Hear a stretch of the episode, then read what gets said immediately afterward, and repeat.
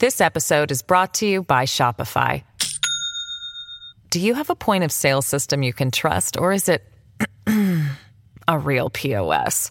You need Shopify for retail. From accepting payments to managing inventory, Shopify POS has everything you need to sell in person. Go to shopify.com slash system, all lowercase, to take your retail business to the next level today. That's shopify.com slash system. Hello, everybody. This is Marshall Poe. I'm the editor of the New Books Network. NBN listeners like to read books and buy them. So we thought we'd tell you that right now, our friends at Princeton University Press are having a remarkable site wide sale. You can get 50% off books, including ebooks and audiobooks, with the code 50, F I F T Y, at checkout until May 31. You can save some real money on Princeton University Press books. I encourage you to go there and check it out. Welcome to the New Books Network. All right. Well, hello, everybody. My name is uh, Troy Hossell, and I am your host on New Books in the American West, a channel on the New Books Network. Today, I'm speaking with Dr. Jen C. Brown. She is the Joe B. Frantz Associate Professor of History at Texas A&M Corpus Christi and the writer, producer, and narrator of the Gulf Podcast. Today, we're discussing her book, Trout Culture How Fly Fishing Forever Changed the Rocky Mountain West, uh, published by the University of Washington Press. Um, and from beer labels to literary classics like A River Runs Through It, uh, trout fishing is a beloved feature of the iconography of the American West. But as Jen Brown demonstrates in trout culture, the popular conception of Rocky Mountain trout fishing as a quintessential experience of communion with nature's with nature belies the sport's long history of environmental manipulation, engineering, and ultimately transformation. A fly fishing enthusiast herself, Brown sorry, Brown places the rise of recreational trout fishing in a local and global context. Globally, she shows how the European sport of fly fishing came to be a defining tourist attracting feature of the expanding 19th century American West. Locally, she traces the way that the burgeoning fly fishing tourist industry shaped the environmental, economic, and social development of the Western United States introducing and stocking favorite fish, species, eradicating the less favored native trash fish, changing the courses of waterways and leading to conflict with Native Americans' fishing and territorial rights.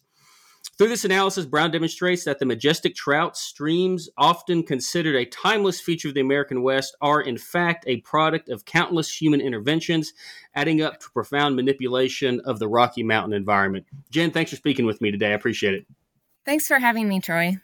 All right, so let's just jump into it. Um, uh, you here on the New Books Network, we always kind of start off with the first question. Um, you know, if you could tell our listeners a little bit about yourself, but more specifically, how did you come about this project? Okay, well, I come from wheat farming families from Montana and Saskatchewan, and I actually have a dual citizenship. Um, but we moved off the farm when I was a kid, and I grew up in rural eastern Montana. Um, that's where I really got interested in I read a lot as a kid, so I got interested in history. And um, when I went to college, I went to college in Dillon, Montana, in southwestern Montana, um, at the University of Montana Western, which was a wonderful experience. But um, I also learned to fly fish there. And um, it was really those passions for studying history and um, also fly fishing that drove my studies in graduate school. And so the book comes out of my dissertation, which I did at Washington State University and then um, published after I graduated. Well, cool. Thank you. Um, you know, my, my, I think I'd mentioned this when we were when I were emailing back and forth. I, I had last summer intended, um, and even this summer for that matter, to, to learn fly fishing or at least take a take a lesson. Not if I'd necessarily do it, you know, for a big pastime. But I had knee surgery and I finally recovered, so maybe next summer I'll jump into that. Um, but but what I t- you know to that point is you know for me you know coming from Memphis Tennessee down south um, there was fishing but there wasn't fly fishing where I was from. We just stood on a riverbank and stuff like that. But like but like like you you, you you'll demonstrate in the book is even before I came to Montana, even before I even thought about moving up here, I associated fly fishing with Montana right? And, and, so, you know, very throughout our conversation, I'm, you know, I'm confident we'll, we'll talk about how I, at least, came to associate those two things. Um, and as an aside, I like Dillon a lot. It's a nice little town. I've only been there once, but um, yeah. Um, so but before we jump into the, the meat and bones of the book, um, I was like asking this one to, to to researchers is like, what did this research process look like? Um, meaning, you know, what kind of sources were you using? Um, you know, kind of what did you use to pull together to create this finished product? Mm-hmm. Well, the wonderful thing about researching this book is Washington State University's special collections had this really great collection of angling books and then while I was there, they got a massive donation of more angling books um, to the tune of something like $2 million donation of books.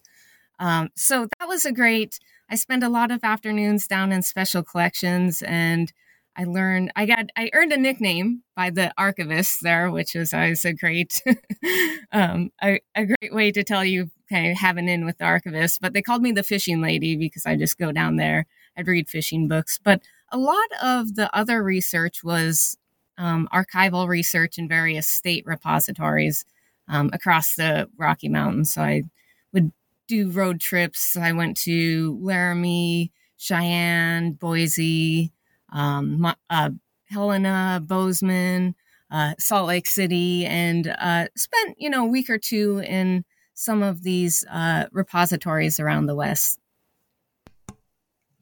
Cool. Yeah, that's one of the things I, noticed from a kind of a researcher standpoint, and as a, recent-ish, you know, PhD graduate, it it seemed like a, a source base that was readily available, both in that there was a lot of government documents, but then as I came to realize just how many people were writing about fly fishing as a sport, as, as a thing, right? And then it just took somebody to kind of sit down and go, okay, let's let's put these together and see what we come up with. And so, you know, it, it was it, I love tearing through all the um, the, uh, the the footnotes because for me I'm always on the lookout for another project and there was there was little things around there going okay there's something in here that I may want to tackle later on down the road. Um, but okay well thank you for that. All right so let's um, let's just kind of jump into the the meat like I said the meat and bones of the um, of the book itself and you know it's probably no surprise to the listeners we're just going to kind of start at the beginning work our way through the contents of the book and so so the first question I want to ask you is what role did 19th century imperialism and industrial capital play in bringing fly fishing to the Rocky Mountain West?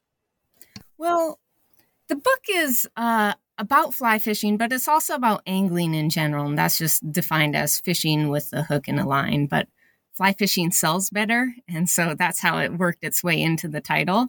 Um, and it's also about trout, and not only how fly fishing got to the West, but how non native species such as rainbow trout and brown trout got to the West. So, in that regard, trout are a modern species, are modern species, and uh, in a cultural and historic sense, because they could only come by railroad, by steamship, and by kind of modern methods of industrial transportation. Um, but these ideas of sport fishing and fly fishing came through imperialism, came through uh, settlement. Um, and this was a process that wasn't just happening in the West, it was happening in places like South Africa, New Zealand, um, many of the major settler societies as 19th century imperialism kind of spread its tendrils around the world. Thank you. Um, um, so yes, so it was definitely you know just the movement of people and ideas definitely pushed um, in a very you know push pulled carried uh, fish uh, or trout in this instance out west. Um, and you know it, it, was interesting for me personally as I was reading um, the working through the chapters. You know, I, I, I got about halfway through that first chapter, and I was kind of like, well, no, duh, right? It, it was an interesting thing for me that like while I was very interested in how this overall process played out, kind of in the back of my head was like, you know you, you know that this is a thing but it really takes somebody to kind of highlight and, and, and, bring out these stories to kind of make me see me personally and hopefully anybody else that may listen or read the book in the future kind of see the landscape much differently. Um so moving on so what role did conservation the conservation movement play in physically and culturally rewriting the western landscape for trout? Well many of these sporting anglers and just uh, western settlers they were involved in conversations about conservation. And this is kind of this larger uh, conversation about how people interact with the natural world in the late 19th and 20th centuries. And um, part of those conversations uh, were about not only conserving the environment and conserving water, but also about improving it. And in this case, uh, through fish culture and the artificial propagation of fish. So, um, trout culture is really um, a book about how trout got to the West and then how the West becomes known for this place for fly fishing and trout. And so it's like this larger process and evolution. And if we go back to the conservation movement, what happens is that a lot of these um, conservationists and anglers and settlers they were calling for more trout right bringing bringing fish in to the west and that's really how how trout got here is advocates in the West who were uh, willing to meet trains at the station and carry buckets of fish out into streams and mountains and um, dump them all over the place. And for them, it was a great thing, right? It created this whole new um, fishing opportunity, this whole new world of fishing opportunities. But um, it was also pretty haphazard, and it was that kind of haphazard introduction of non native species that uh, fish current fisheries managers are still struggling with today. Um, is there is there a particular figure or maybe an organization during this time period that stands out as kind of a key, you know, propagator of a lot of this conservation stuff, whether it was done well or poorly in the early uh, period here? Um, it was many people, I would say. Um, there were some interesting characters that I found in the course of my research who were involved in this. There were some ranchers out in middle of nowhere who were writing into Forest and Stream magazine. There were um, fish culturalists out of Bozeman that um, were well known uh, for their work on um, other fish and black bass in the south and moved to Bozeman and were involved in artificial propagation of grayling and um, trout and um, various other species. So it was really, uh, I would, it's kind of a grassroots thing among sportsmen in the West, um, but uh, there's some some interesting people who were involved in it as well. And, and during this kind of early period, I just can't remember off the top of my head uh, what you'd said the book, but is this also um, kind of when, like, you know, your state, whether they're well funded and, and, well, you know, well manned, um, hatcheries is this when this kind of the, the, larger kind of hatchery system develops throughout a lot of state governments and stuff during this time period? Yeah it all kind of happens um, throughout the course of the late 19th century and the u.s fish commission would be established in 1871 this would be the first national agency devoted to conservation and it was really in response to declining shad populations on eastern rivers but the second national fish hatchery was in Colorado in Leadville. Um, so it starts uh, in the West and in California too. So you had some major federal hatcheries that were specifically focused in the West, both bringing fish in, but also exporting, um, in the, the case of California, exporting rainbow trout elsewhere. So um, larger conversations take place about artificial propagation and this is happening. The technology actually comes from France, um, and their term for um, these fish hatcheries was actually a fish factory, which is very much kind of like a 19th century industrialization term. But uh, so you had kind of most of the major uh, imperialist nations running massive fish culture programs uh, Great Britain, France, uh, Germany, the United States, um, but it was spread elsewhere to Argentina had a large uh, fish culture program, Japan did, um, and it was just seen as a technology that was kind of spread both through imperialism but also through diplomacy among nations. Cool, thank you. Yeah, actually, I, I, I guess I, I, I didn't realize that. So when you're talking about California, they're actually doing fish hatchery work with the intention of putting those fish like in Idaho and Wyoming and Montana. Is that, is, I understand that correctly? Yeah. So I should clarify. Um, in Montana and the Rocky Mountains, the most well-known fish that people like travel to fish for are rainbow trout and brown trout, and those are non-native species, and those were um, brought in through those pure processes of industrialization and imperialism that I talk about in the book. And um, rainbow trout are native to the Pacific coast and uh, of North America, as well as the Kamchatka Peninsula in Russia. So essentially the no- northern Pacific Rim. Uh, brown trout are native to Europe and Great Britain. Um, and those were largely kind of brought to um, the West and intermixed species of the, the subspecies of brown trout from Germany intermixed with the subspecies of brown trout from Scotland, and they become, you know, a well known Western fish as well. And then brook trout, which are an eastern trout that come from uh, eastern North America were also largely propagated in the West. So a lot of the fish culture work was bringing non-native species in, but also exporting species. Um, in the case of California, as I said, is exporting rainbow trout everywhere, and also exporting uh, cutthroat trout and great Arctic grayling, but only to like a lesser extent. Yeah, it's funny as you're saying that. All I could think of, you know, when you introduce a non-native species, you know, there's always the work that goes into it, like you demonstrate in your book, right? Both, you know, you got to bring the non-native species of fish in. You you, you build up the populations through hatcheries. You go and you you stick them wherever you're going to stick them. Um, but it, like all I could think of is growing up in the South is that it's like somebody coming around and planting kudzu everywhere. You know, it just kind of takes over and, everything. Well, I mean, that's by no means a similar comparison, but that was when I, I was sitting there thinking of like of a maybe I was thinking more of a, an invasive species versus a non-native. They're not necessarily one and the same, but but that was the first thing that popped into my head as you, as you were explaining that. yeah, I mean they grow like weeds. Right? Mm-hmm. rainbow trout and brown trout easily and readily became naturalized in western rivers.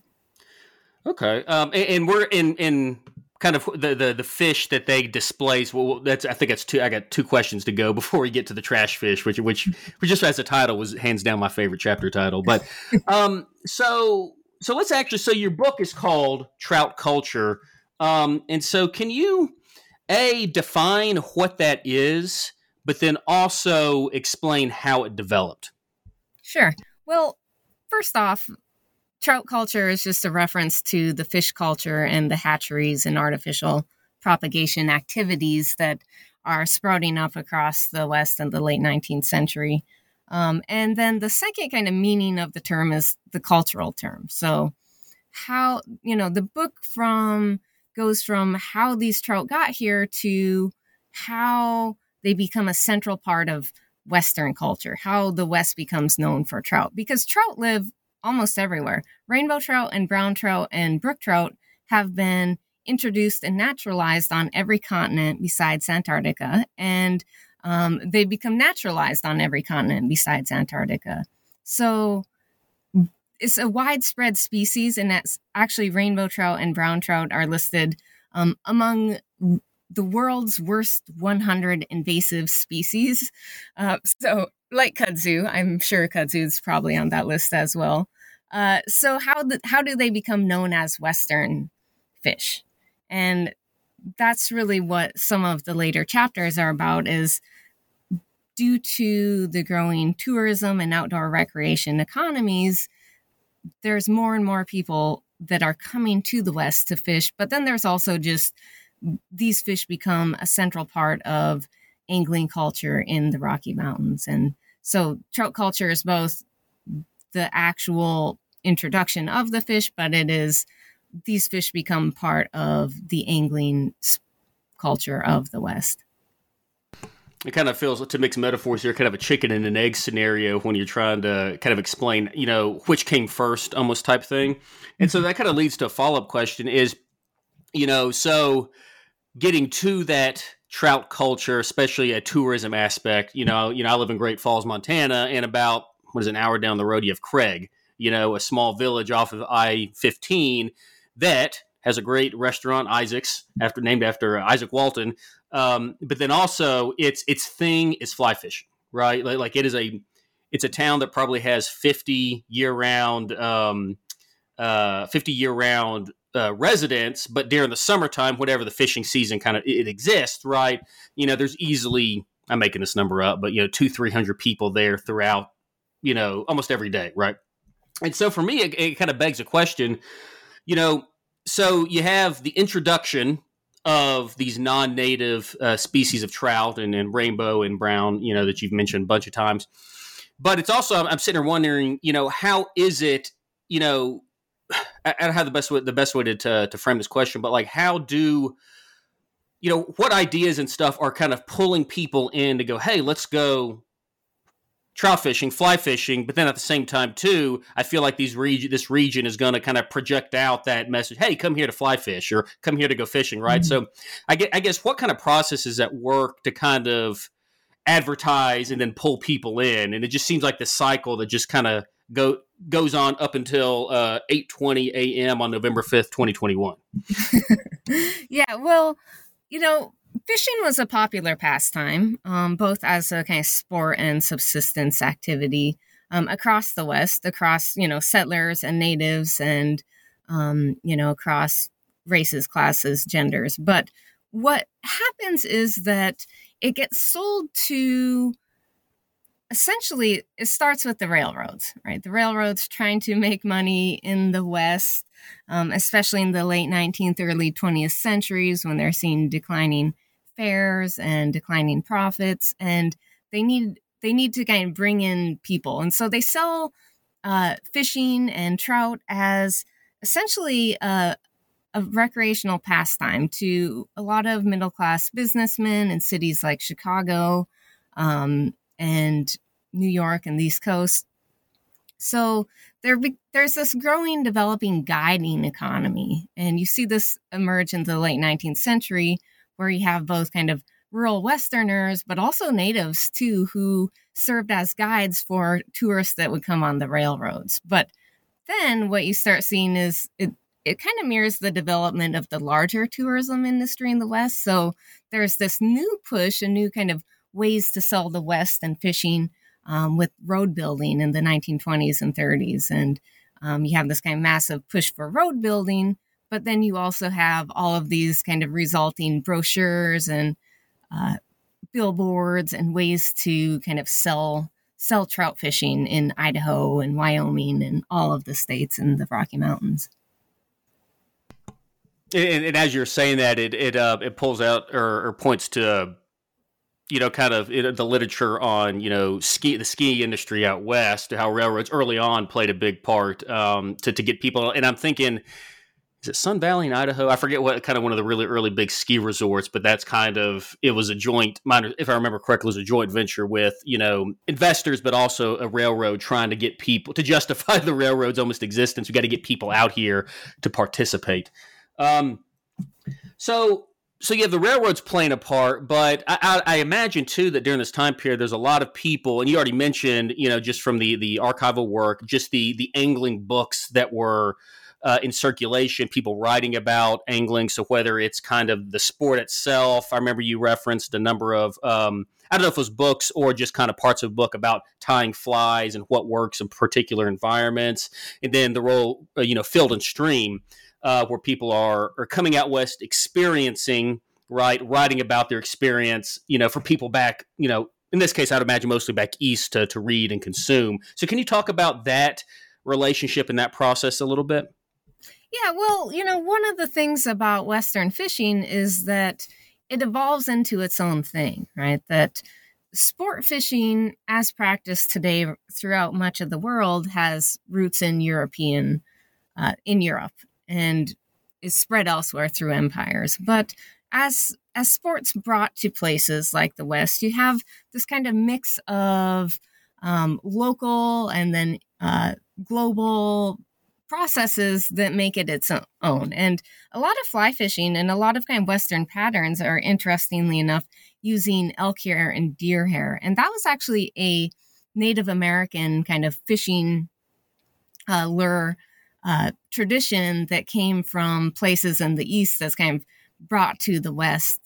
Uh, so that that was kind of one of the interesting things is Western fishing becomes its own thing and it's this mix of traditions that emerges of how do you catch fish?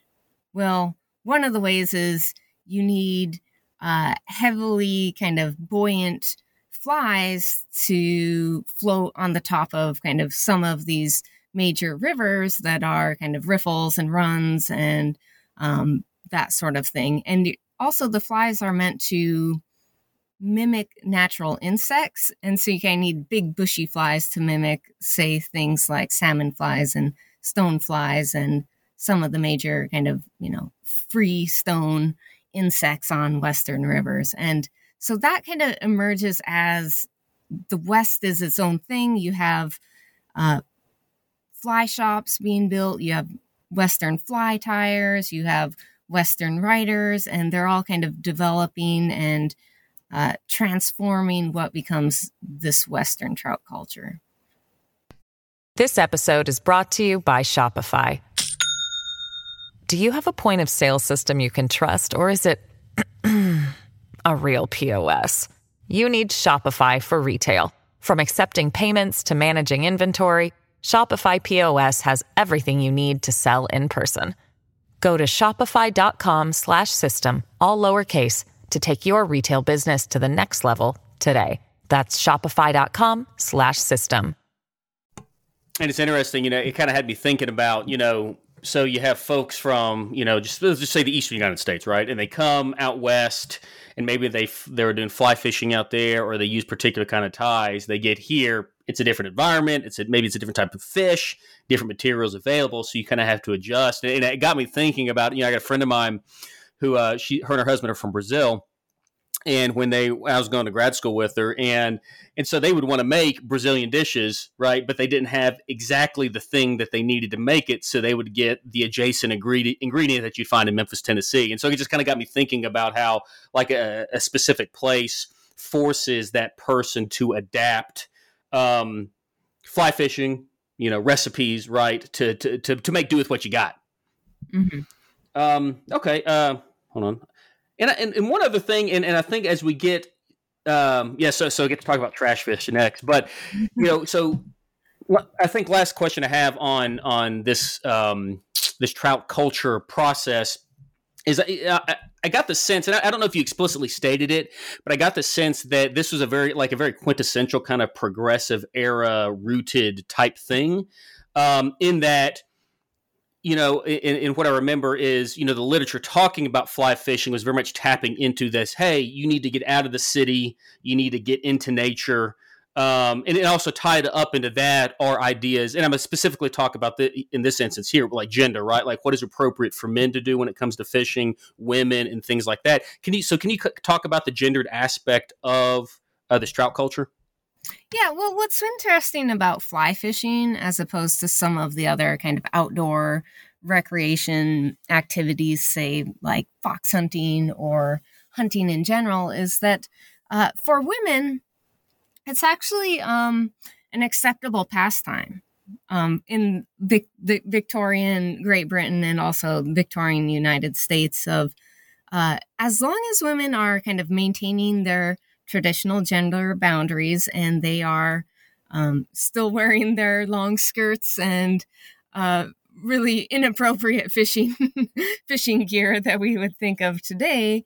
Uh, it was seen as as a way to commune with nature and commune with God. And there's really a lot of fly fishing and religious connections that I don't really delve into in the book, but a lot of authors have looked into.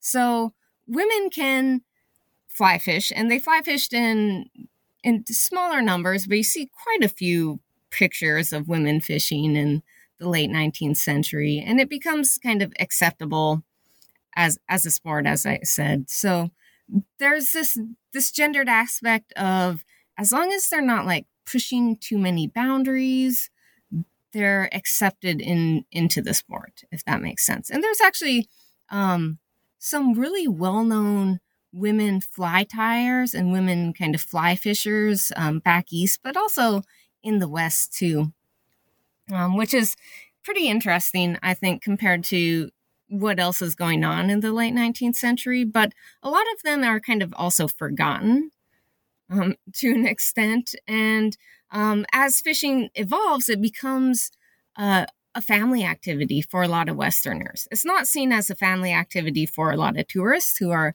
mostly white males, but in the West, fly fishing in the mid, you know, early and mid 20th century is uh, largely a family activity. And you see this in the career of Ted Trueblood. And he's a, a famous fishing writer. He's probably the most famous sport fishing writer the West had in that era. And when he started his job, he was the longtime uh, fishing editor for Field and Stream magazine. And when he started his job, he said he wanted to stay in Idaho, right? He's born and raised in Idaho. And um, he he kind of talked them into he talked the the larger editor into he could stay in Idaho and write and spend all of his time hunting and fishing and birding and um, doing all the kind of Western outdoor activities. But when asked, he said he wanted to uh, write about fishing and outdoor recreation as kind of a family thing. And the editor told him that the readers of the magazine, this is 38 or so when he kind of first starts out at Field and Stream, the readers of the magazine um, were largely male, and he should uh, actually write his articles that were specifically focused for that, you know, that demographic. And he would spend his wife and his two sons would actually go and do all these outdoor activities with them. But when he wrote about it, he had to write about fishing as kind of a masculine male sport um, and for that male audience of readers back east. Um, that was an, an interesting look into the gender dynamics of the later period because you certainly still had women fishing and you'd have even more women fishing by the 1970s but um, they're kind of forgotten in the selling the west aspect of it right? They're forgotten in the print culture and in the the myths and the iconography that evolves around uh, western trout. No, that's an interesting point on on the selling aspect and women being least in kind of, and this even gets to just how I think about it. Right, is when I think of the West, I think of cowboys, right, on horses, and and just kind of the the the imagery that I see or I have absorbed over time. It's always men, right and so so so that that happened is not surprising but um but you're right you know like you said it was very much a a, a, a an activity that really anybody could and did participate in. Um, okay, so trash fish. Um, so so so this is this is one where can you explain what trash fish were, or I guess even are, if that's still a, a term in common use today, and then what was their relationship with sport fishermen? Yeah, that's a great question. So this was one of the the most interesting kind of questions that come out of my research in the book is that how do people conceive of nature and conceive of different species of animals. And um, those ideas are very much rooted in time and place. And you see this with how certain species of fish are treated. And uh, some native species of fish are considered or were considered, and some still are to this day considered trash fish um, and seen as un- undesirable species to fish for, both in terms of sport and in terms of food.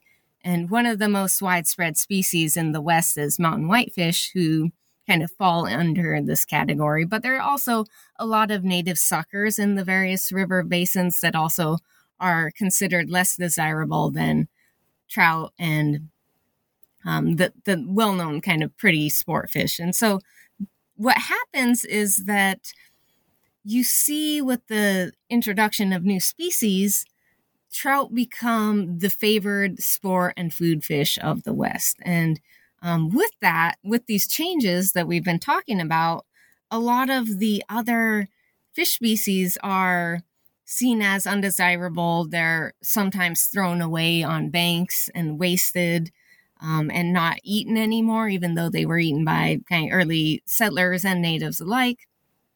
And um, you see this kind of change over time in both how people conceive of these native species like mountain whitefish, but then also how they treat the species. Um, and this is this is kind of an interesting kind of shift over the course of the 20th century. Yeah, and there was, you know, like like you said, where, where you know some anglers would, would catch them and just chunk them on the the the riverbank or you know whatever bank they're standing on, and like even me now, I'm sitting here going, I'm like, who the heck is going to sit there and waste food? You know what I mean? It just seemed like um like like the best example of. I mean, you want to talk about something, an example that hammers home the idea of trash, right? Is that you just you catch this thing? It's like get catching a boot in the lake and you toss it on the on, on the on the bank, right? You don't. You, I'm not going to eat that. You know who the heck wants that? I mean, that was one of the things that absolutely blew my mind, and and and and to that to that part, right, where you where there's this this this understanding of you know the ideal fish, your rainbow and your brown trout, especially, and then trash fish, white fish. I think was the one I, I remember you, you, saying the most. Um, are, are there class? Is there is also like a, a concurrent like class relationship to that as well? Like, like who's calling what trash fish? And I, I think you already kind of hinted at it, but I was wondering if you might be able to elaborate on that a little bit more.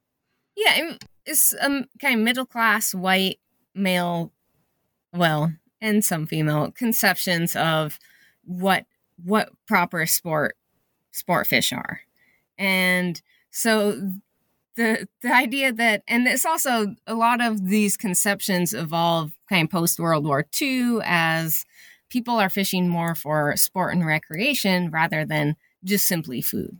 I mean the two are really intermixed of when you go fishing and that sort of thing uh, you you're not just fishing for sport. Most people uh, in the early kind of eras would keep at least some fish, um, even though they would practice catch and release. So the idea of yes, just throwing them away uh, is is something that really is new as standards of living rise in the rural West. And what's interesting about it is that a lot of the kind of fish that would be considered trash fish would be considered anywhere else just like edible random food fish of like westerners go elsewhere. And pretty much you know anything would be considered that. The objection was saying that some of these fish were too bony to eat but um, a lot of people smoke mountain whitefish and will eat suckers of you know various species. So it's it was more of a, a kind of perception that comes out of that that class class based ideal. Yeah, and those class ideas, you know, feel like they're they're kind of very much, you know, built into the um, idea of sport versus subsistence fishing, right? Because if you if you have enough money to s- purely fish for sport, you're probably probably again going to be in a better economic standing than someone who does need to go out to fish to either as their sole mean of bringing in food or to supplement, you know, whatever you might have. Um, well, that changes over time, though. I mean, just to kind of expand on that point a little bit, because what happens is by the 50s, 60s, there's a considerable guiding economy um, that evolves in Montana and Wyoming and that sort of thing. And these guides, they, you know, today they they have a good summer and they call themselves thousandaires, you know, because they make, you know, dozens of, you know, 20,000 in a summer or whatever. It's not very much, but um, if you're living in rural places like Dillon or Ennis and you have a good summer, they can make upwards of, you know, 50,000 a summer if you're a good guide. Um, it's still, guiding still kind of a working class thing, I would assume, at least for Westerners. There's a lot of kind of guides today that will come in from other states and uh, you know, they're coming from better socioeconomic backgrounds. But so that idea of like guides, the guides are the ones in the 50s and 60s who are pushing for catch and release. They're the ones that are really pushing for the conservation and driving the conservation. And really, if you grow up in Montana, you don't eat a lot of fish, even if you fish a lot, because a lot of people catch or practice catch and release, but also it's just really not a common thing. Um, most people will eat like deer and elk if you're eating wild game and that sort of thing. It's just you wouldn't ever catch enough fish. There's just not enough fish to, you know, have a subsistence living, say, in unless you were on a like a salmon run or that sort of thing. So um there there are those aspects of it um that it catch and release and kind of fishing for sport.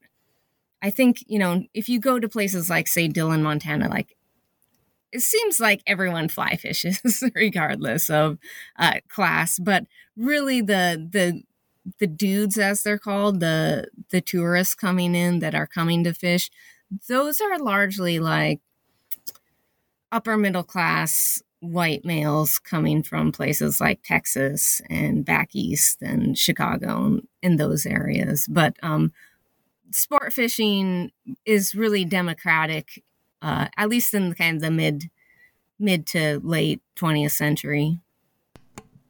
Yeah, yeah, and I think you know I was definitely conflating uh, kind of maybe earlier on versus now, yeah. but um, I mean to that idea of folks you know flying in to go fly fishing, right? Is it, you know, for me, if I'm driving to and from Helena, pretty much I'm willing to bet that most people I see on the Missouri that snakes along are probably folks from, you know, the region. Um, but I still remember talking to um, one of the, there's two shops in Craig, and I forget which one I was in, but he's he, the guy there was telling me he's like, yeah, we get folks coming in with no gear, and they'll spend five six thousand dollars to outfit themselves for the weekend, and then they may or may not take it with them. You know, and so so it's kind of you know it, it that that blew my mind sitting there going not so much that they spent the money, but I'm like, who's just going to leave all that? Well, someone who can afford it, obviously, but um, that's tangential to the to the purpose of your book here. But um, all right, so so getting towards towards the end here. So, what role did uh, Western water management play in the evolution of trout culture? Um, and specifically here, the, the, the, part that I'm kind of most I was most interested in is the the concept of the tailwaters and how that mm-hmm. affected uh, trout populations. Mm-hmm. Yeah, well, that was one of the most interesting and ironic kind of environmental aspects of Western water. Is there's large scale dam building, as we know in the West, going on, but some of these dams are actually not ruining the fishing, but creating better trout fishing. Um, and specifically, bottom release dams, uh, what they do is they limit the uh, extremes of both river flow and water temperature. And because of that, the insect population can really bloom and take off, and that therefore feeds a lot of trout. And within a mile or two miles of some of these major bottom release dams, you have these huge, massive trout fisheries where just fish are stacked in there.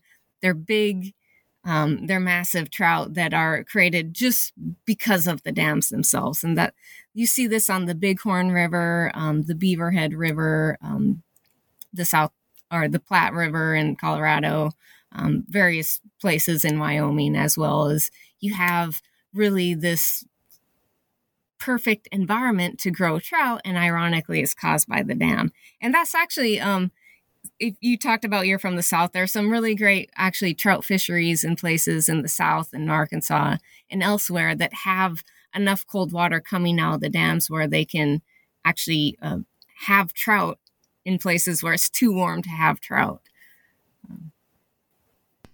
Yeah it, you know in actually now, now that you said about like in Arkansas, I remember because I'm actually my family's from Arkansas, and so we, I think it was over in um, Greers Ferry Lake. So that was a massive dam project. But down there on the other side of the dam, I remember my dad taking me to a fishery. I, I can't remember what kind of fish it was, but um, again, an aside. But um, so, so with the creation of dams, can you actually?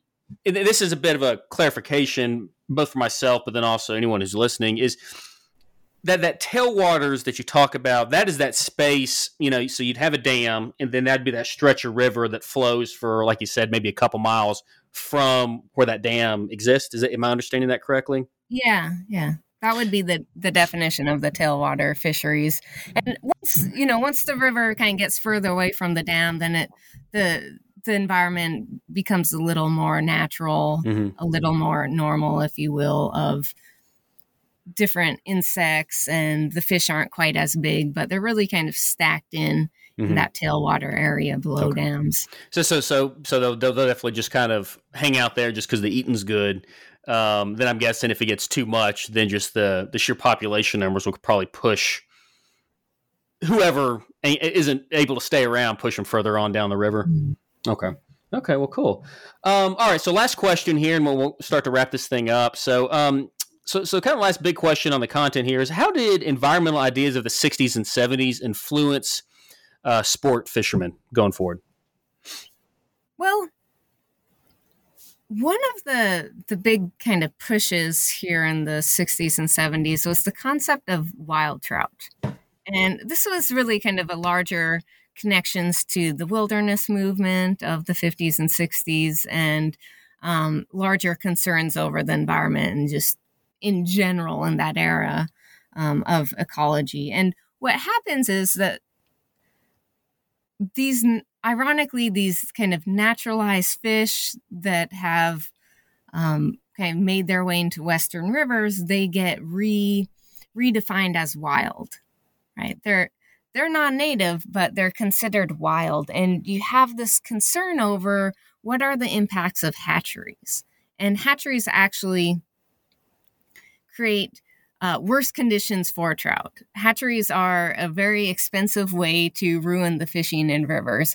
Um, to to kind of boil it down to the what have the environmental consequences of hatcheries, and so you have states like um, Montana who are doing all of these studies. What happens when we start dumping fish into rivers?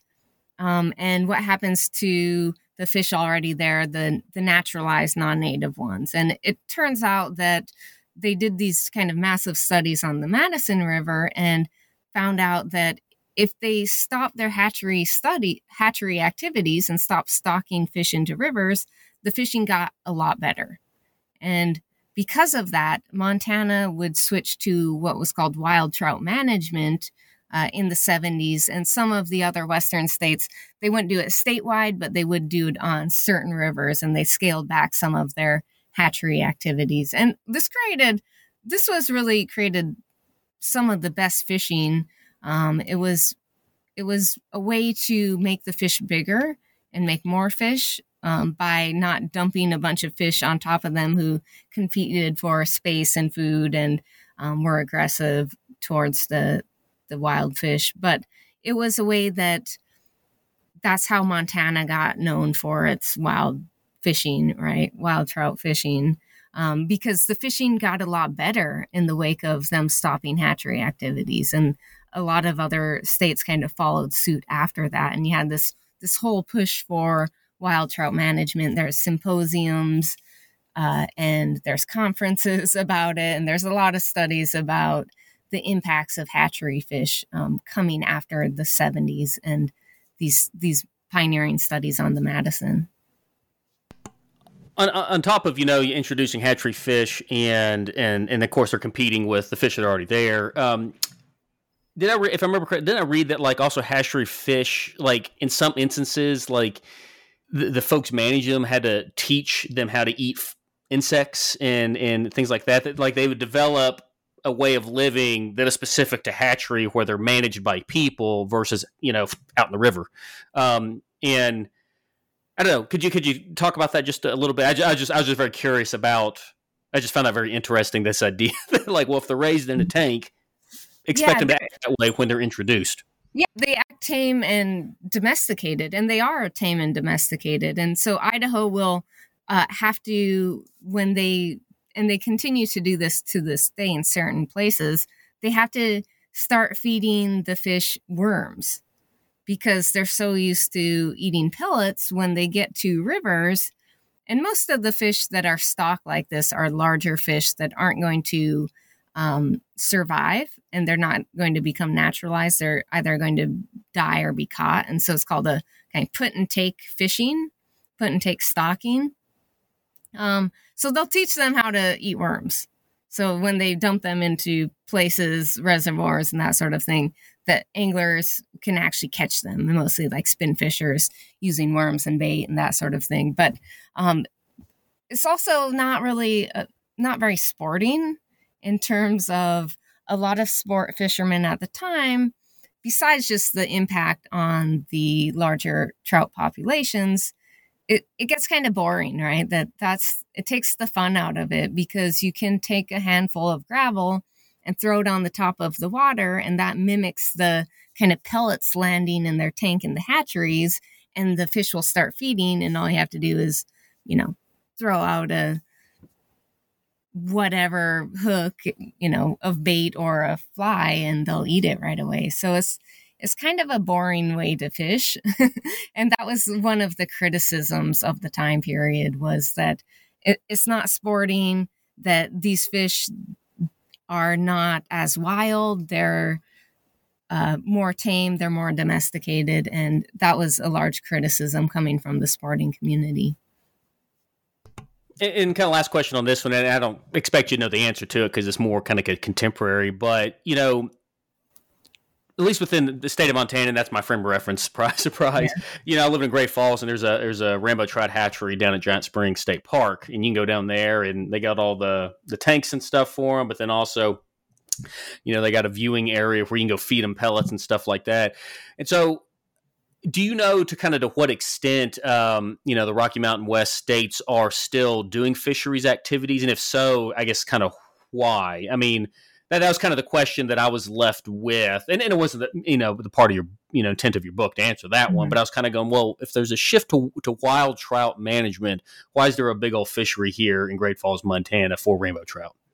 Oh, yeah, I should say that the shift towards wild trout management was on the rivers, but largely reservoirs will be stocked um, quite often. So, reservoirs and lakes and um, high mountain lakes continue to be stocked as well as there's a growing number of kids' fish ponds um, around the state and also in other states as well. So, um, Montana, the wild trout shift was solely on western rivers, but they would continue to stock rainbow places and, you know, like Holter Reservoir and um, various like kids fishing ponds. So they they still all the western states still have hatchery activities, but they're scaled back from that mentality of we're just going to dump a bunch of fish in the river. They're um, largely kind of aimed at kind of recreational fishing and reservoirs and lakes for the most part. And another aspect of continued hatchery activity is a lot of the work being done is meant to help um, native cutthroat trout species. So that's that's that's the other kind of goal of current hatchery activities. Okay, okay, yeah. I mean, okay, so that, that makes sense then, yeah. So there wasn't just a hey, we're gonna do it, we're gonna stock, stock, stock, stock, stock, and then on one January 1960, we're gonna shift wholesale to wild trout management. Okay, yeah. okay, okay, cool. Well, th- thanks for that. Yeah, that was kind of that was like just a more contemporary question that, that that the book left me with. Um, okay, so last couple questions here, and then we can we wrap up our talk. Um, so you've you've definitely already pointed to it, but can you kind of succinctly kind of explain, you know, how can your book Trout Culture um, help us help readers better understand the American West? Um, well, one of the things in terms of just trout and angling is that that's our that's a heritage, right? That's kind of a cultural aspect. So it wasn't something that came later in the 70s, it was something that had been there since the late 19th century. And arguably, if you look at kind of native fishing earlier than that. Um, and a lot of people like to kind of say, well, outdoor recreation uh, really comes later in the 20th century as part of this kind of new West concept, right? But uh, if you kind of look back in the history, it's also part of the Old West. It's just as Western as your cowboys and that sort of thing.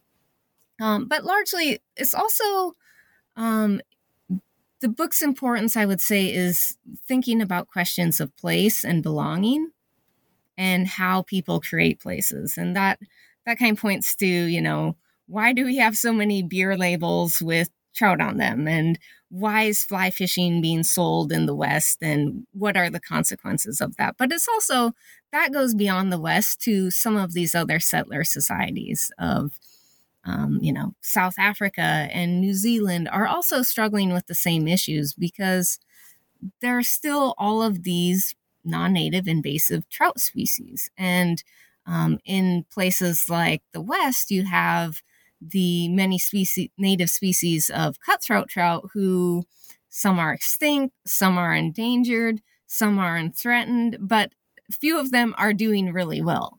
Um, and so that's kind of what leaves us today is how do we kind of continue having strong fisheries and right strong tourism and recreation, which is really economically important. That's the other thing I kind of left out is that it becomes a kind of a key aspect of of many of these Rocky Mountain state economies. And then how do we also save some of these native species? Yeah, it's a it's that there's a fine line that folks got to kind of straddle uh, between you know trying to, in this case it, and that, that is assuming that the policy is hey let's you know both encourage the economic value of fly fishing trout fishing especially rainbow and, and the brown trout but also you know if the cutthroats are are really struggling in some places how do we try to bring it back? You know how to, to what extent does that butt up against the tourist you know trout economy and stuff like that and it's it's interesting as a not a montanan or someone who's from the plain states or you know the rocky mountain states i'm always fascinated by the debates i see in the news about you know just res- natural resources in general whether it's wolves or um, you know, just access to public lands or water management. And I think you had referenced like a, a, pretty big court case, I think towards the end of the book, or might have been in the water management chapter, that I'm like, not saying that wasn't a thing that people fought over, you know, in West Tennessee, but like it wasn't like it didn't permeate all aspects of like public conversation and all this kind of stuff. And it's a very fascinating thing just as a as a an outsider for the time being. You know, maybe I'm not an outsider if I'm still here in 20 years, so we'll see. Um, okay, so last question. I always like to wrap up with this one. So what is next for you? Uh, what are you working on?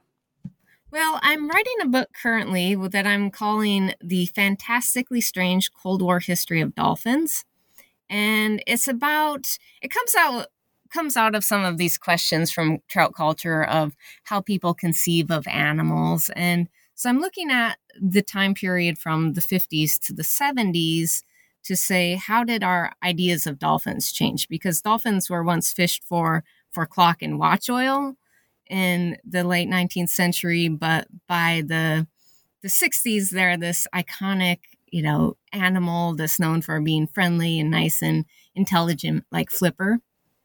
Um, and I'm telling this story, I'm telling these changes by looking at um, the first uh, successful Animal Liberation Act in U.S. history, which was um, the largely forgotten release of two laboratory dolphins in Hawaii in 1977.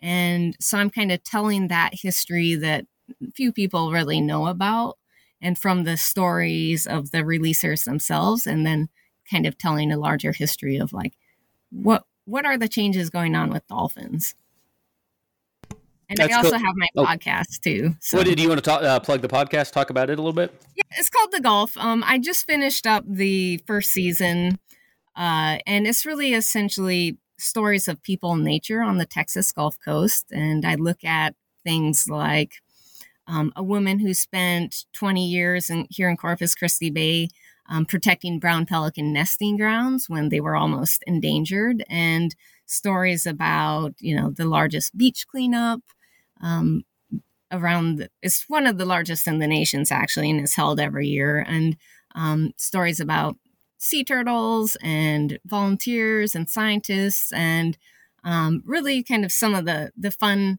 fun activities that the coast is known for, but giving kind of a, a some historical background and science to some of our coastal issues.